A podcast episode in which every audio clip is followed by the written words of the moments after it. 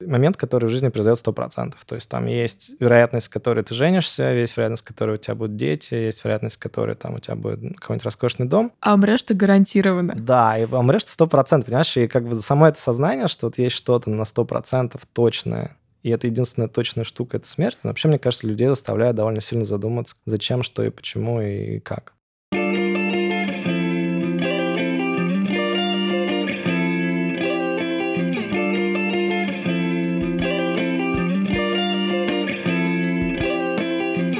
Привет!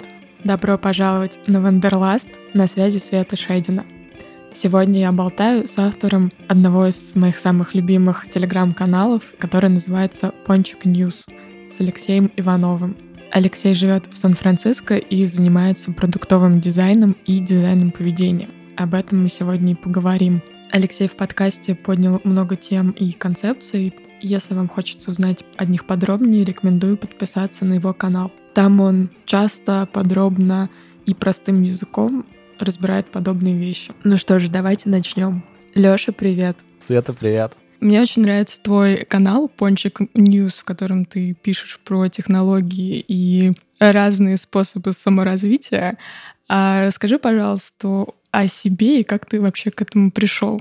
А, меня зовут Алексей Иванов, я занимаюсь продуктовым дизайном в Сан-Франциско, и я веду канал Пончик News в Телеграме, и еще я немножко занимаюсь коучингом, то есть изменением поведения и дизайном поведения. Какое-то время назад понял, что мне лично очень нравится заниматься в tech е какими-то вещами, дизайном в основном, и постепенно понял, что мне также нравится заниматься дизайном поведения и попытался понять, как это все совмещается вместе. Ты можешь сразу рассказать, что такое дизайн поведения, потому что есть очень популярная эзотерическая концепция дизайн человека, и мы сегодня не про нее. Да, human design — это другая хрень, совершенно не знаю ничего про нее, поэтому не могу про это говорить. Не, ну тут очень просто. Смотри, если мы а, говорим о том, что человек хочет измениться, то он, а, в принципе, может измениться, а может не измениться. То есть это изменение привычек, э, изменение поведения. И э, та дисциплина, которая отвечает за то, чтобы это произошло, э, это дизайн поведения, да. То есть мы применяем методы дизайна для того, чтобы создать не продукт или услугу, а создать новое поведение, да, то есть нового себя. И это, по сути, то, чем занимаются коучи, иногда психотерапевты этим занимаются, ну, в зависимости от компетенции. Я про это довольно много часто пишу и разговариваю с друзьями, ну, в том числе, чтобы как-то понять, чем это отличается от всего того, что есть сейчас. А с чего начался твой интерес в этой сфере? Ну, наверное, с того, что я всегда был э, такой человек, которому все интересно. Был ряд вещей, которые мне казалось, что мне в себе не очень нравятся. И я пробовал с ними что-то сделать, и постепенно что-то начало получаться. И пока это все происходило, я просто приобрел много разных интересных компетенций и решил, что мне это очень нравится давать другим людям. А можешь привести пример, что тебе в себе не нравилось и как ты это исправил? Э, странно вот звучит, не нравилось и исправил. Сейчас я попробую по-другому сказать. Есть э, у людей разные эмоции. Какие-то эмоции, например, очень сильные. И мне эти сильные эмоции некоторые очень мешали, да, например, там какие-нибудь эмоции типа страх. И я очень часто их исследовал, смотрел, откуда он берется, что происходит, что к этому ведет. Общался с разными людьми, читал про это очень много, делал разные воркшопы, курсы. Э, и постепенно это начало изменяться. Я просто смотрю на то, что приводит к изменениям лучше всего, какие практики, какие а, разговоры, как их надо вести и так далее. И, наверное, все это вместе создает а, возможность что-то поменять, да, потому что у нас есть на уровне мозга нейропластичность, то есть тот факт, что мозг меняется, он пластичен. Нет такого, что вот мы являемся ровно тем, чем как бы мы родились, как нас воспитали первые 10 лет жизни. Соответственно, с этим можно работать. И более того, мне кажется, с этим предстоит нам всем еще больше работать, потому что скорость изменений увеличивается, увеличивается. Мы вот с тобой еще в Сан-Франциско общаемся, здесь очень сильно это видно, потому что, словно стартап, который там, в прошлом году стартовал и был на волне хайпа, сейчас, может быть, совершенно не на волне хайпа. Да, в прошлом году все вкладывались в крипту, а сегодня о ней мало кто вспоминает. Да-да-да, вот такого рода вещи. И, ну, просто изменения очень быстро происходят, да, там есть какое-то количество а, графиков таких, прям уже, которые каноническими стали, например, про то, сколько лет существовала там Fortune 100 компания в среднем. 10-х, 60-х, 70-х и так далее. Сейчас этот, э, ну, срок очень маленький. Примерно то же самое происходит с профессиями, то есть никто тебе не гарантирует, что если ты пойдешь завтра, поучишься 4-5 лет, то твоя профессия вообще будет существовать к концу твоего обучения даже. Скорее всего, будет, но не факт. Поэтому сейчас все соревнуются за то, чтобы как-то придумать, что с этим делать. И э, очень много разных курсов повышения квалификации, очень много программ подготовки людей к тому, что технологии сейчас запрашивают людей делать с ними, да, то есть продукт менеджмент дизайн, дата сайенс, разработка, такого рода вещи. Но мне кажется, что во всем этом интересная часть, э, та, которая связана с людьми и с э, их навыками, умениями, в том числе изменения, адаптация, те навыки, с которыми можно работать. Ты был дизайнером продуктов. Расскажи, как это переросло в дизайн поведения. Ну, я и сейчас дизайнер. Я работаю в технологической компании, занимаемся искусственным интеллектом а, в Сан-Франциско. Откуда это все пошло? Ну, смотри, вот есть дизайн как результат, то есть я часто про это говорил раньше в своих лекциях, про то, что есть как бы, например, постер или продукт, да, какой-то, или там iPhone как телефон, это результат. Есть дизайн как процесс. И то, и другое обозначается одним словом. Но на самом деле дизайн как процесс — это достаточно интересная штука. То есть это то, что можно а, преподавать, это то, что можно людям давать как методику. И это то, на, основе чего, мне кажется, существует сейчас продуктовое мышление. Да? То есть то, как а, современные продукты делаются, они очень сильно делаются на основе постоянных итеративных исследований, проверки гипотез, данных и так далее. То есть это какой-то ну, такой уже более-менее понятный процесс, который все равно совершенствуется, но это именно дизайн как процесс, да. Тут можно выделить несколько известных форматов. Первый — это дизайн мышления, Второе — это э, design sprints. То есть это все аппроксимация того, каким дизайн может быть, чтобы решать любые задачи, в, ну, в основном для технологических компаний. А можешь в двух словах описать эти две концепции? Они примерно про одно и то же. Э, дизайн мышления про то, как с помощью погружения в область исследования потребностей людей и формирования правильных гипотез, э, создавать большое количество идей, потом выбирать те из них, которые, скорее всего, будут работать, дальше прототипировать и те прототипы тестировать, да, то есть получается так пять шагов вот эти, они приводят к тому, чтобы у тебя на выходе появилось что-то, что с какой долей вероятности будет работать. Если делать несколько таких итераций, то оно будет работать с высокой долей вероятности.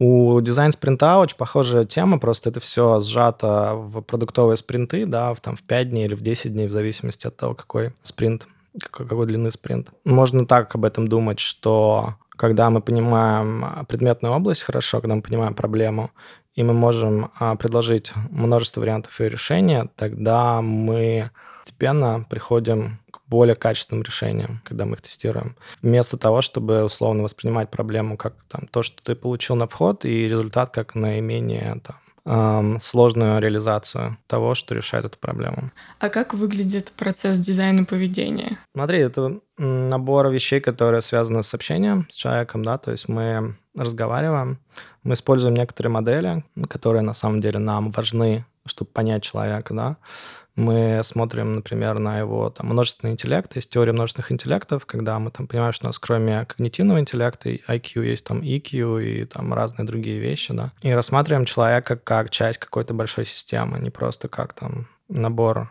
рефлексов или эмоций, но также как какую-то часть общества, часть комьюнити, часть семьи, например, часть друзей. Понимаем, как он принимает решения, какими словами он оперирует, и на основе этого понимаем, эм, в какую сторону ему лучше всего сейчас двигаться, чтобы, собственно, решить те, те проблемы, которые у него есть, те задачи, которые он перед собой ставит. Или, может быть, увидеть себя чуть-чуть по- по-другому со стороны. Звучит круто. Давай попробуем рассмотреть на каком-нибудь примере из жизни. Допустим, меня лично мучает прокрастинация, и, в принципе, есть проблемы с вниманием. С чего мне начать дизайнить свое поведение? Тут как бы надо понимать, что обычно такой разговор состоит из большого количества вопросов, которые, ну, наверное, не, не супер прям подходят для подкаста. Но я бы здесь очень много тебя спрашивал. А в каком плане они не подходят для подкаста? Они личные? Ну, в том числе очень многие личные вопросы, очень много вопросов, которые заставляют подумать, просто там немножко порефреймить некоторое количество, попробовать раз, подойти к одному и тому же вопросу с разных углов. Но в двух словах вот я так объясню, что, на мой взгляд, э, запрос про прокрастинацию и внимание, ну, во-первых, это могут быть два разных вопроса, потому что часто прокрастинация, она на самом деле про то, что есть что-то, что мешает тебе делать то, что ты хочешь. И это что-то, это тоже часть тебя. То есть та часть, которая хочет, что-то. И та часть тебя, которая мешает тебе, это две части тебя, они соревнуются. И когда две части тебя соревнуются, это, ну, какая-то такая история, в которой надо хорошенько разобраться, прежде чем просто сказать, типа, с завтрашнего дня я перестаю прокрастинировать. И, скорее всего, у каждой из этих частей есть выгода. Есть выгода у той части, которая что-то хочет достичь, и есть выгода у той части, которая тебе запрещает это делать или говорит откладывать, или там лениться и так далее. А, поэтому таком случае мы чаще всего исследуем вот эти скрытые выгоды, которые есть у прокрастинации. А она всегда есть. Ну, например, человек не пишет книгу, потому что когда он ее напишет, ему надо ее публиковать, а вдруг она, ну, как бы никому не интересна.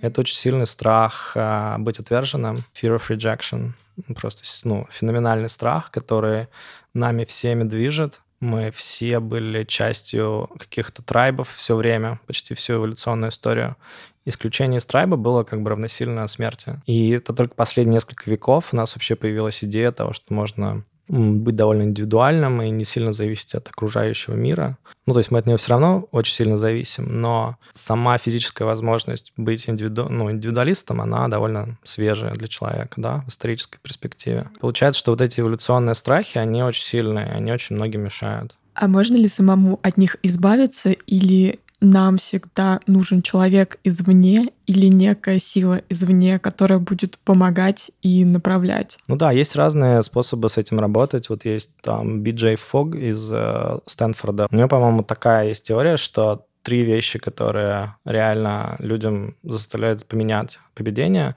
Первое — это сильная какая-то встряска, то есть травматическое какое-нибудь событие, либо, ну, озарение, не знаю, что-то сильное очень произошло с человеком, он все понял, что, типа, все, с этого дня как бы по-другому живем. Второе — это сильная смена контекста, то есть когда изменяется контекст настолько, что человек вынужден по-другому существовать. Это тоже довольно драматичная вещь, да, как мы знаем, а, переезд в другую страну, например, это довольно сильное изменение контекста, и там ученые говорят, что там одно из самых травматичных вещей вообще, которые с человеком происходит, просто переезд в другую страну. Третья вещь это, это какие-то ну, практики или такие инкрементальные изменения поведения, которые ты накапливаешь.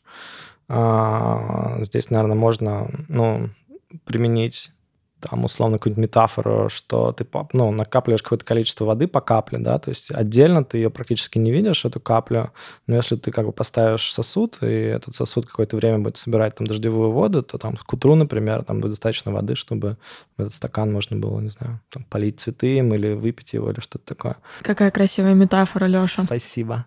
К чему это все говорю? Потому что, ну, как бы внешний человек просто ускоряет этот процесс потому что внутренняя мотивация, про которую мы говорили, то есть мотивация делать что-то и мотивация, например, что-то не делать, да, в ситуации прокрастинации, они постоянно будут соревноваться, и какая часть тебя будет выигрывать, какая-то проигрывать. То есть тебе постоянно нужен какой-то человек извне? Нет, желательно, чтобы он тебе должен был короткое время, за которое ты получишь нужные навыки, чтобы это делать потом самостоятельно.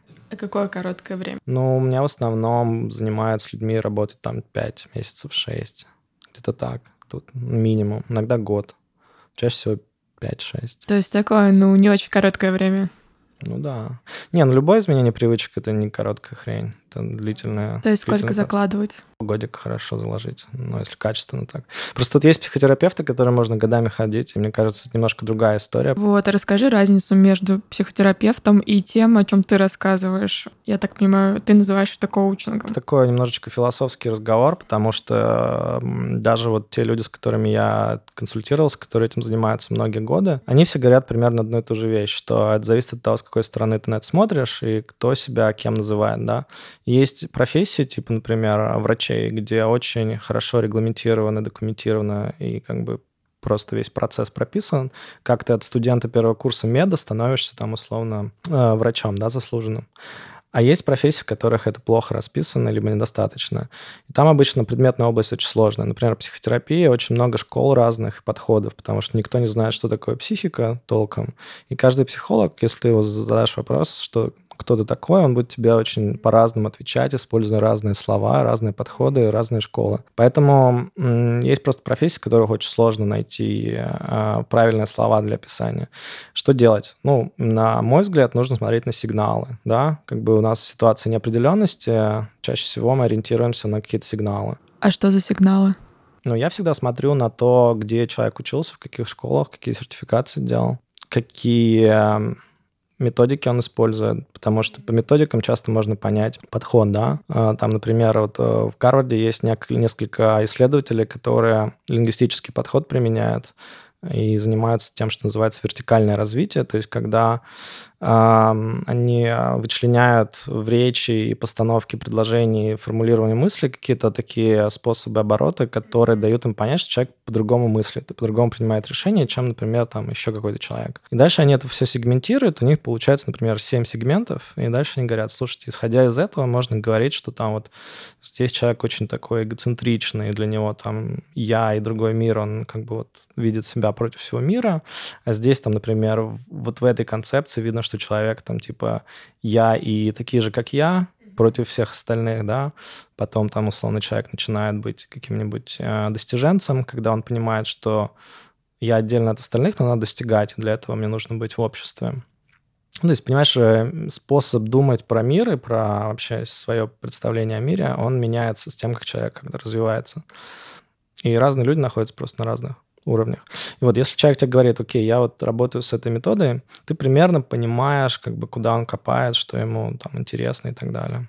А куда копаешь ты? Слушай, ну мне интересен интегральный подход, то есть когда мы смотрим на разные способы человека быть вообще в целом мире, да, потому что проживание жизни у каждого свое, каждый очень по-разному к этому относится и очень по-разному проживает то, что он проживает. А я нахожу очень интересным общаться с людьми, которые ну, так или иначе, просто очень странно мыслят, потому что обычно в девиациях я получаю ну, наибольшее удовольствие от того, что я понимаю, вау, типа, как классно человек придумал смотреть на мир. Ну и часто вокруг меня образуются люди, которые тоже так нестандартно смотрят. А в чем состоит твое удовольствие от этого? А, ну, мне кажется, что мы довольно часто живем по каким-то нам заранее подготовленным шаблонам, и э, любой выход за эти шаблоны — это достаточно смелый такой поступок для людей. И когда они это делают осознанно, или неосознанно, на самом деле, это очень ну, любопытно, как минимум, и нестандартно. Это как в искусстве, потому что нас, наверное, не будет привлекать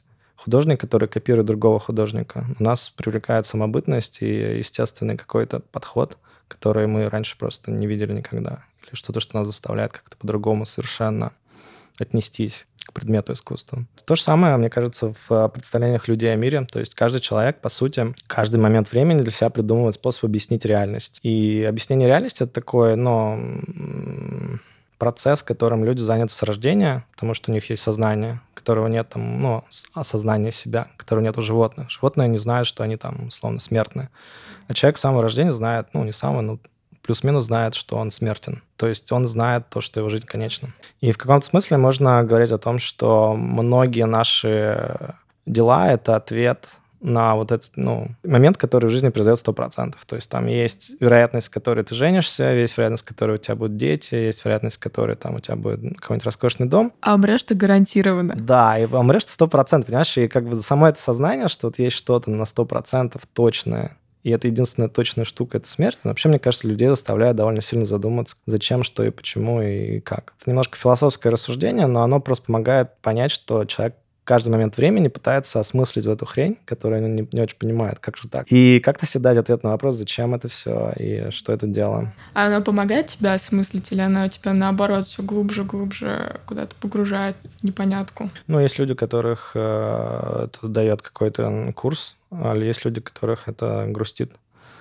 Меня это вроде как дало какое-то лучшее понимание, как бы куда я движусь, и меня это не так сильно грустит. А ты ходишь к какому-то человеку, который после того, как ты наслушался чужих проблем, тебя самого ставит обратно на рельсы? Ну да, это называется супервизия, да, конечно. У меня есть несколько менторов, с которыми я общаюсь регулярно. И как это происходит? Ну, ты обычно договариваешься с кем-то, типа, надо поговорить и разговариваешь. Ну, это конфиденциальная вещь на самом деле.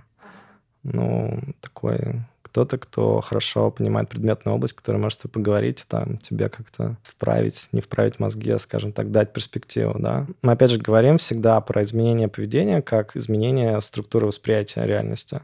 Реальность остается той же, наше отношение к ней меняется. И когда оно меняется, вместе с этим происходят ну, какие-то возможности какой-то сдвиг. Поэтому супервизор, он, по сути, помогает тебе делать то же самое по отношению к тебе и к тем разговорам, которые у тебя происходят. А можешь привести какие-то примеры из опыта? Я работал с одним э, человеком, который очень хотел делать свой стартап. Он постоянно об этом говорил, очень много там как-то про это рассуждал, там что-то постоянно делал, но у него толком все не шло. И когда мы с ним разобрали какие-то ну, вопросы, связанные с тем, что там его тревожит, почему ему это важно и так далее, ну, выяснилось, что для него это скорее была как такая штука, которая а, как самовыражение, да, то есть он с таким же успехом мог написать книгу, но вот почему для него это было в форме там бизнеса. И когда он, в принципе, понял, что, ну, это как бы история про самовыражение или там отделение, да, условно, от какой-то сущности, с которой он не отделил, ну, там до этого не отделился, ну, просто у него пришло какое-то больше такое спокойствие. Я не знаю, на самом деле, продолжил ли он заниматься этим проектом или нет, потому что мы с ним с тех пор не чекинились. Но, по крайней мере, у него прошла какая-то часть, которая его заставляла как-то постоянно что-то, ну, знаешь, вот как-то, когда человек тревожится, делает, но вроде ничего не происходит. Крутая история. А из своей жизни можешь что-то вспомнить? А, да, я, как говорил, у меня много всяких разных было страхов всегда, я с ними старался работать, ну и до какого-то момента это ни к чему не приводило. Я работал в разных контекстах с этим, и в итоге, мне кажется, какая-то комбинация вещей сработала для меня. У меня стало гораздо меньше страхов, а если они есть, а есть они у всех людей, то ты просто понимаешь, что с ними делать. И вот это важный момент, что человек, когда он чего-то хочет, он, а, на мой взгляд, думает о том, что будущее будет там, типа, условно, более радужным и так далее. А по факту, когда он это достигает, у него просто нет ощущения, что эта штука его беспокоит больше. И это очень классный эффект, потому что, ну, как бы, по сути, разница между знанием и незнанием. Условно, ты не знаешь, что там у тебя может болеть правая нога, потому что тебя никогда не мучил этот вопрос. Поэтому ты никогда об этом не думаешь. Но человек, который постоянно болела правая нога, вот его, для него эта задача сделать так, чтобы она не болела, она ну, какая очень серьезная, весомая. Вот это ощущение, типа, а, я вообще даже об этом не думаю, вот мне кажется, это есть очень интересный эффект от такой работы, что ты такой даже, типа, блин, что-то я парился насчет чего-то, но уже не помню, что это было. Круто. А ты все время говоришь про свод неких практик, которых ты придерживался. Что ты имеешь в виду? Довольно мало способов поменять поведение, и один из них — это практики. Точ, точнее, даже я бы сказал, самый, наверное, важный, да, это какие-то вещи, которые мы регулярно делаем.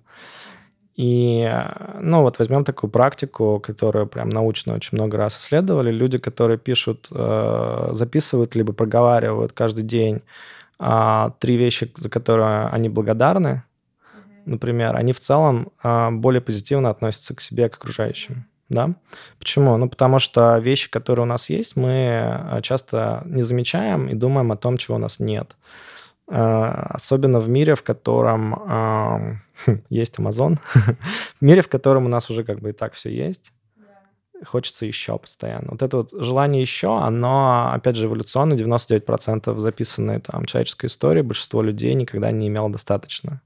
Никогда не было насыщения полного. У тебя еда есть сегодня, не будет завтра, ну и так далее. То жить в мире, в котором все есть, очень сложно, потому что хочешь еще автоматом. И э, человек, который просто замечает для себя, что у него уже есть, какие его окружают люди, какие у него происходят чудесные какие-то встречи, например, каждый день, какие его окружают друзья, семья и так далее, кто осознанно этим занимается, кто это отмечает для себя, они постепенно ну, начинают понимать, что, в общем-то, блин, а у меня достаточно много всего уже есть. То есть практика — это что-то, что ты делаешь каждый день, но это может быть что-то супер простое, как вспомнить три вещи, за которые ты сегодня благодарен. Ну, практик много разных под разные задачи. И ты как бы обычно, когда с человеком работаешь, ты их подбираешь под э, его запрос, потому что разным людям подходят разные вещи. И это как раз заключается в этом смысл хорошего коучинга, понять, что нужно человеку сейчас здесь.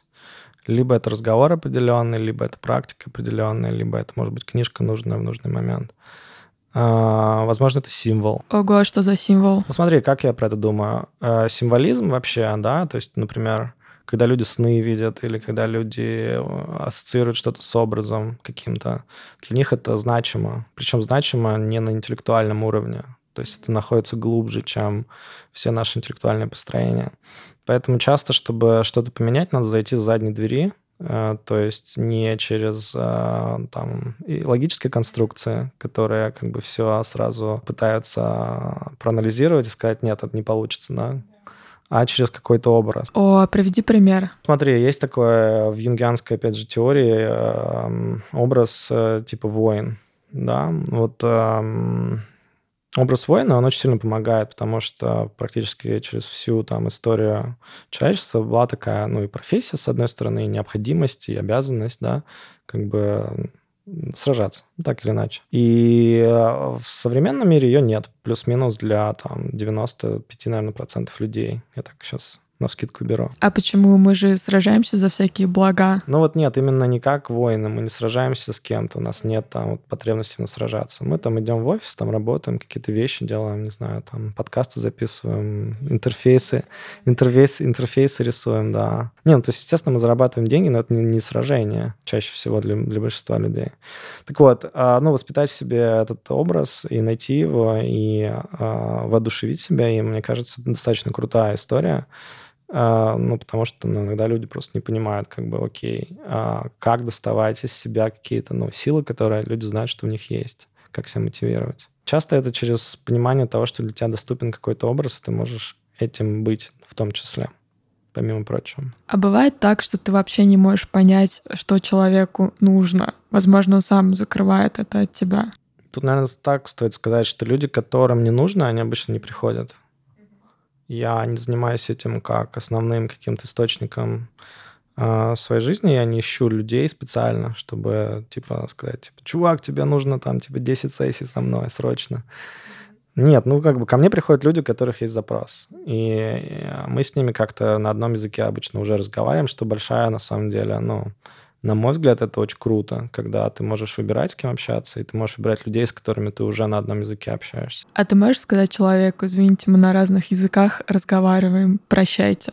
Да, это обязательно нужно говорить. Причем а, я считаю, что это лучшее, что может сделать коуч для своего возможного клиента, потому что если он понимает, что что-то не сработает, надо об этом сразу проговорить ну, как бы там в течение первой второй сессии, потому что дальше это, ну, скорее не приводит к доверительным отношениям, не приводит к какому-то прогрессу, то есть это скорее отдаляет их, и результат негативный для обоих. А из-за чего так может произойти? По-разному, есть разные вещи. Например, ценностно не сходятся, люди не кликают. Да, или, например, ну, бывает такая история, что человек, человек нужен к терапевту, а он пришел к коучу. И тоже, знаешь, нужно как бы вовремя понять, что, слушай, мне кажется, что тебе нужно сейчас к другому человеку обратиться. У меня у одной а, женщины, с которой я учился... А где ты учился? Я ушел, учился на программе интегрального коучинга здесь, в Сан-Франциско. Это годовая программа, они выпускают уже 30 лет людей. Очень, очень хорошая школа, мне понравилось. Ну вот, и в частности, там одна из задач была найти себе несколько клиентов коучинговых, пока ты был студентом, и с ними работать начать. Одна моя знакомая начала а, коучить человека, с которым она жила в соседних домах.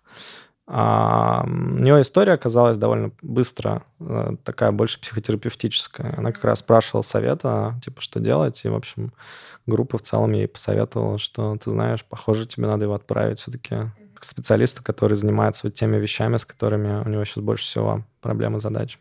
То есть на психотерапию отправляют более тяжелых пациентов, например, с депрессией или тревожностью, а для коучинга оставляют условно легких? Да не, не, то, не даже не, не, я бы не сравнивал мягкое. Это мягкое и, и жесткое, да, в основном мягкое Твердое. и теплое. Тут скорее другая история. Смотри, тут про то, что запрос на изменения, он обычно выглядит как то, что человек куда-то стремится, и у него почему-то получается, но не на 100%. Или не получается регулярно что-то преодолеть.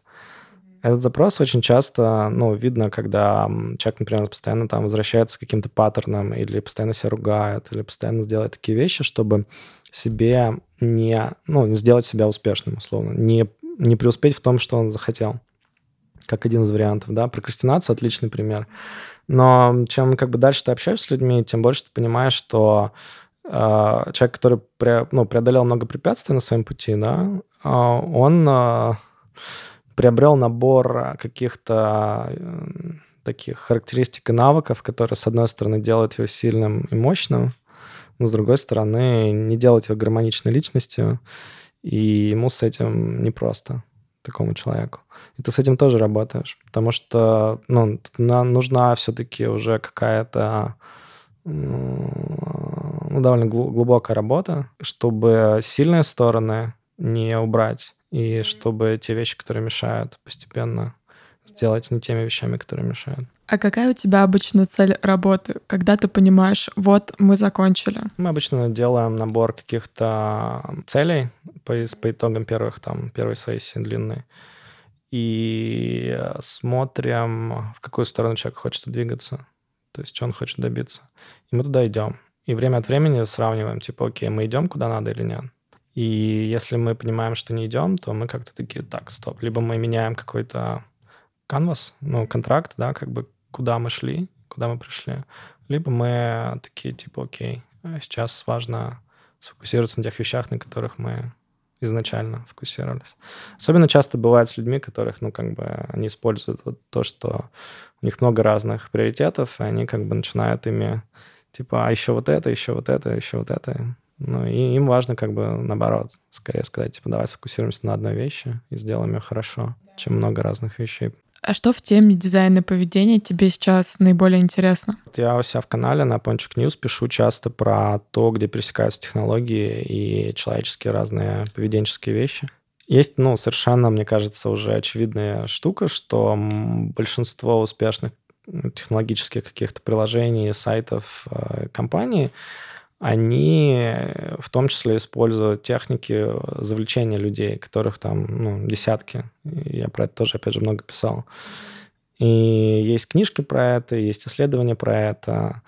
И компании не очень, как сказать, собираются с этим пока бороться, потому что ну, это приносит им деньги, естественно, да.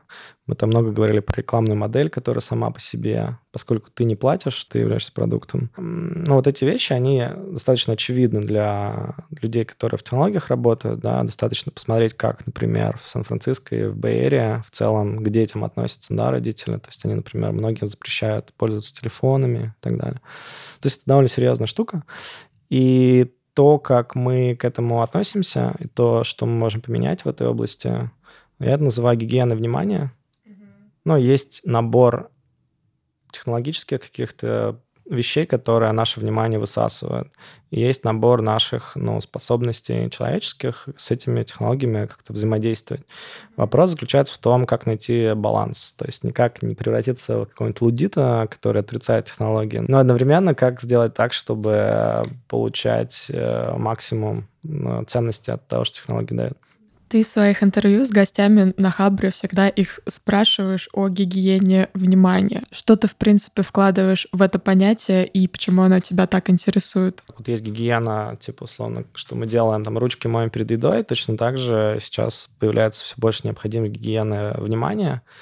Почему? Потому что э, внимание очень похоже на ту же проблему, которая была с едой там типа 50-60 лет назад, когда появились способы ну, консервирования продуктов, и вдруг стало возможно всех накормить. И не надо было, ну, как бы не надо было есть еду, которая была там приготовлена только что, но могла быть заморожена долго.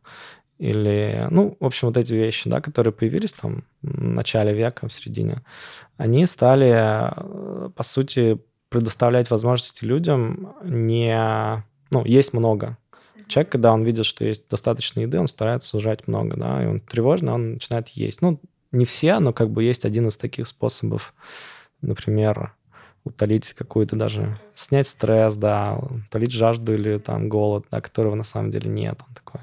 То же самое с вниманием сейчас происходит. То есть, мне кажется, пока нету ни государственных каких-то регуляций, ни каких-то повсеместных э, представление о том, что такое качественное проведение там, времени, ну, качественная фокусировка внимания. Есть люди, которые пишут про это книжки, исследования делают и как-то подтверждают постепенно, что, например, когда людей Facebook есть, и когда у них нет Фейсбука, это как бы две разные группы людей, одна из них более счастливая, та, у которой нет Фейсбука. Ну, то есть единственный как бы фактор изменить и дать, дать человеку там месяц, условно, тому и месяц другому, и дальше сравнить. Фейсбук из меня все силы отсасывает. Да, Фейсбук, ну, я считаю, Инстаграм, на самом деле, самая жопа из, из всего, что сейчас есть.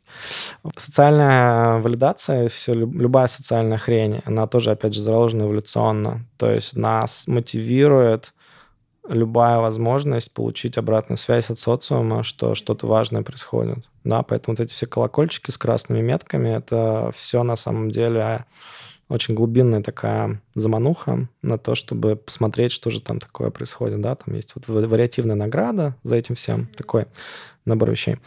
Ну, любопытно то, что у людей а, сейчас пока нету рецептов да, почему? Потому что нет законов, э, нет э, хороших каких-то выработанных правил, которыми можно пользоваться. Да. Типа все в наших руках. В, с одной стороны, в наших руках, с другой стороны, мы как бы, по сути, находимся в самом начале понимания того, что с этим всем делать. Такой проблемы не было еще там 10 лет назад или 15 лет назад. Она начала появляться только сейчас. И отчасти тут, э, ну, как бы повлияли на это все метрики, такие очень завязанные на максимизацию прибыли и так далее. Потому что, почему я говорил про рекламную бизнес-модель?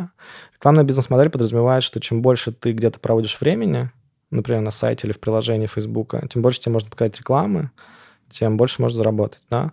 То есть никакая капиталистическая компания в своем уме не будет снижать эти цифры специально. Она не будет специально делать вещи, чтобы твое внимание не затягивать. Но общество как бы давит, э, государство давит, и поэтому появляются какие-то там вещи, да, когда вот там Apple, Google сейчас, там Facebook что-то пытается делать, ну, там говорит о том, что мы заботимся о наших людях, да, но они не убирают сами вот эти триггеры. Я в каком-то интервью тоже давал такой пример. Это как если ты сеть э, дешевых фастфудов, и ты говоришь, что да, мы что-то поняли, что мы делаем дешевый фастфуд, откроем-ка мы там недалеко от вашего дома дешевый спортзал. Если вы хотите, будете туда ходить. Ну, как бы такая как бы полумера на самом деле. То есть, да, доступ появился, но реально ли это что-то меняет, ну, не знаю. Ты очень быстро можешь сказать себе, типа, разреши, разрешу-ка я себе это приложение, которое вчера запрещал. А как ты свою зависимость от дешевого дофамина сокращаешь? Или, может быть, не зависишь вообще? Я не думаю, что от него можно полностью не зависеть, если ты как-то, но живешь жизнью. А, я просто ставлю приоритеты долгосрочно, да, то есть смотри, как мне помогает мыслить про это следующим образом. Есть внимание и намерение, да, внимание — это то, где я сейчас здесь э, краткосрочно, намерение — это то, куда я долгосрочно иду. Если, если мое внимание сейчас соответствует моим намерениям в будущем, то, в принципе, я иду в нужную сторону. При этом, ну, там, если какая-то есть часть внимания, которая рассеивается на какие-то вещи, там, на фейсбучек или там еще на что-то, ну, это не страшно, если это небольшая часть. Но в целом, если я долгосрочно не понимаю, куда иду, и все мое внимание э, расплескано вокруг разных совершенно ненужных мне объектов, да, тогда это не очень крутая ситуация, я стараюсь как-то что-то с ним сделать. Что такое намерение? И какое намерение хорошее? Я бы, наверное, сравнил, скорее всего, с какой-нибудь долгосрочной такой целью, там, целью, типа, которые, на которую нужно потратить много лет, например, да. Людей иногда спрашивают, кем вы себя видите, когда вырастете? Ну, обычно в детстве, да. Ну, вот примерно то же самое, типа, куда я хочу прийти там через 10 лет, через 20 лет, через 30 лет, да, какое я хочу оставить, э, ну, наследие, да. Ну, потому что, знаешь, как э, есть такая классная фраза, что Uh, типа, вот я прочитал много книг, но я не знаю, типа, что, что они мне дали. И на это отвечает другой человек, что это как ты вот съел всю эту еду, но как бы где она сейчас? Тем не менее, это все стало твоими костями там и тобой, по сути, да. Да, мне тоже она очень нравится. То же самое примерно происходит со вниманием и намерением, да, то есть внимание — это вот как бы то, где мы там сегодня в Фейсбуке посидели там или написали блокпост о какой-то теме, а, ну, там через 10 лет это превращается в какой-то такой, ну, понятный трек, понятное направление. Леша, кем ты хочешь стать, когда вырастешь? Чудесный вопрос. Ну, на самом деле, вещи, которые, три вещи, которыми сейчас я в таком профессиональном или более таком самореализационном пространстве занимаюсь, это все вокруг, а, первое, то, что писать, ну, то есть как бы формулировать мысли и излагать их в виде а, письма, да, для этого у меня есть телеграм-канал на русском и медиум на английском. Второе — это моя ну, работа в дизайне, да, то есть я занимаюсь продуктовым дизайном, и я понимаю, что это очень сильно меняющая сейчас область, то есть там до какого-то момента мы все рисовали кнопочки, интерфейсы там и так далее. Сейчас это все очень быстро становится автоматизируемым, и сама потребность в продуктовых дизайнерах меняется. То есть у них другая роль, они занимаются, постепенно начинают заниматься другими вещами, а, их компетенции становятся немножечко другими. Я просто все замечаю, мне хочется там быть, чтобы, опять же, смотреть на это и понимать, как двигаться дальше в этой области. Мне это очень любопытно. Ну и третье, это связано с дизайном поведения, то есть это уже непосредственно изменение поведения, изменение привычек, а, наше взаимодействие с другими людьми, а, то, как мы влияем на других людей, мне очень интересно. Круто. А о чем нам вообще всем стоит подумать в плане будущего? В мире очень много нужно людей хороших повсюду. И если ты, например, когда-либо искал себе сотрудников, ты понимаешь, насколько это сложно найти хороших людей. И поэтому, ну, вот отчасти какой-то месседж, да, людям, которым, которые слушают твой подкаст, это не бояться, ну, попробовать потому что, знаешь, ты как, в худшем случае ничего, ну, как бы ты, ты вернешься туда, откуда ты стартовал. А в лучшем у тебя получится какой-то, ну, совершенно другой способ прожить жизнь, и все эти способы, они сильно влияют на твою адаптивность, на твои компетенции, на какие-то твои способности. Мне кажется, это достойно, достойная штука ну, как бы не бойтесь мечтать. А ты никогда не думал Пончик News перевести в аудиоформат и делать подкаст? Ты так интересно все рассказываешь. Если честно, ты не первый человек, который про это спрашивает. А я делаю интервью текстовые, потому что у меня не очень хорошо с аудио жанром в целом. То есть, например, сложно аудиокниги слушать, подкасты и так далее в целом. Поэтому, ну, как бы вот изначально то, что я пишу все текстом, это, ну, потому что мне так проще воспринимать информацию, поэтому пока, пока вроде не планировал. Что, желаю тебе прослушать этот подкаст и, может быть, вдохновиться на свой. Мне кажется, это будет круто. Спасибо, что создал время для этого разговора. Было очень интересно. Пойду задумаюсь над своим поведением. Супер. И над вниманием еще. И над вниманием. И над намерениями. Да. Спасибо, что прослушали подкаст. Надеюсь, Алексей помог вам задуматься о чем-то важном. Если выпуск вам понравился, я буду очень, очень, очень рада вашим звездочкам и отзывам в Apple подкастах. Сегодня выпуск окончится необычно. Я решила сделать мини-рубрику, в которой авторы классных подкастов на русском языке будут рассказывать про эти подкасты. Первый гость в этой рубрике — мой друг Лев Пикалев, создатель проекта «Подкастерская» и отец целых трех подкастов. Лев, расскажи, какие подкасты ты делаешь, почему именно такие подкасты ты выпускаешь и почему их целых три. Света, привет. Я рад побывать в твоем подкасте еще раз. Да, я Лев, я делаю проект «Подкастерская». Это студия, которая помогает делать подкасты разным людям и бизнесам. И еще у меня есть свои три проекта, которые называются «Про людей», «О, что я узнал» и «Погнали». И я сейчас быстро, очень быстро расскажу о том, что это за проекты. Про людей. Это подкаст, где я беру интервью у людей, которые мне очень интересны. И это такая моя терапия, чтобы говорить с интересными людьми и задавать им вопросы, которые меня очень волнуют. Другой мой проект называется «О, что я узнал», и в одном из отзывов в iTunes я узнал, что за этот подкаст мне нужно гореть в аду, потому что он очень-очень короткий. Выпуски очень маленькие, по 4-5 минут. В каждом из них я рассказываю что-то, что меня почему-то заинтересовало или кажется полезным рассказать. И недавно я со своим другом Вовой запустил еще один подкаст, называется «Погнали». Это подкаст про автомобили, но не с точки зрения технических деталей и всяких крутящих моментов и всякого такого. Это подкаст для тех, кто автомобилями пользуется, и мы рассказываем о том, как пользоваться ими разумно, как их выбирать, как ездить на каршеринге так, чтобы не попасть на деньги, как экономить на автомобилях, и как выбирать автомобили разумно, исходя из своего сценария и из своих предпочтений. Поэтому, если вам интересно что-нибудь из этих подкастов или сразу все, то приходите и слушайте их, ставьте оценки, пишите мне отзывы, пишите мне личные сообщения с вашей обратной связью. Я буду очень рад. А еще я очень-очень люблю подкасты Светы. Света молодец. Спасибо ей большое за то, что она делает. Пока. Спасибо большое, Лев. У тебя очень классные подкасты. Желаю тебе удачи. Ну что же, теперь точно пора прощаться. Услышимся в следующем выпуске. Пока-пока. thank you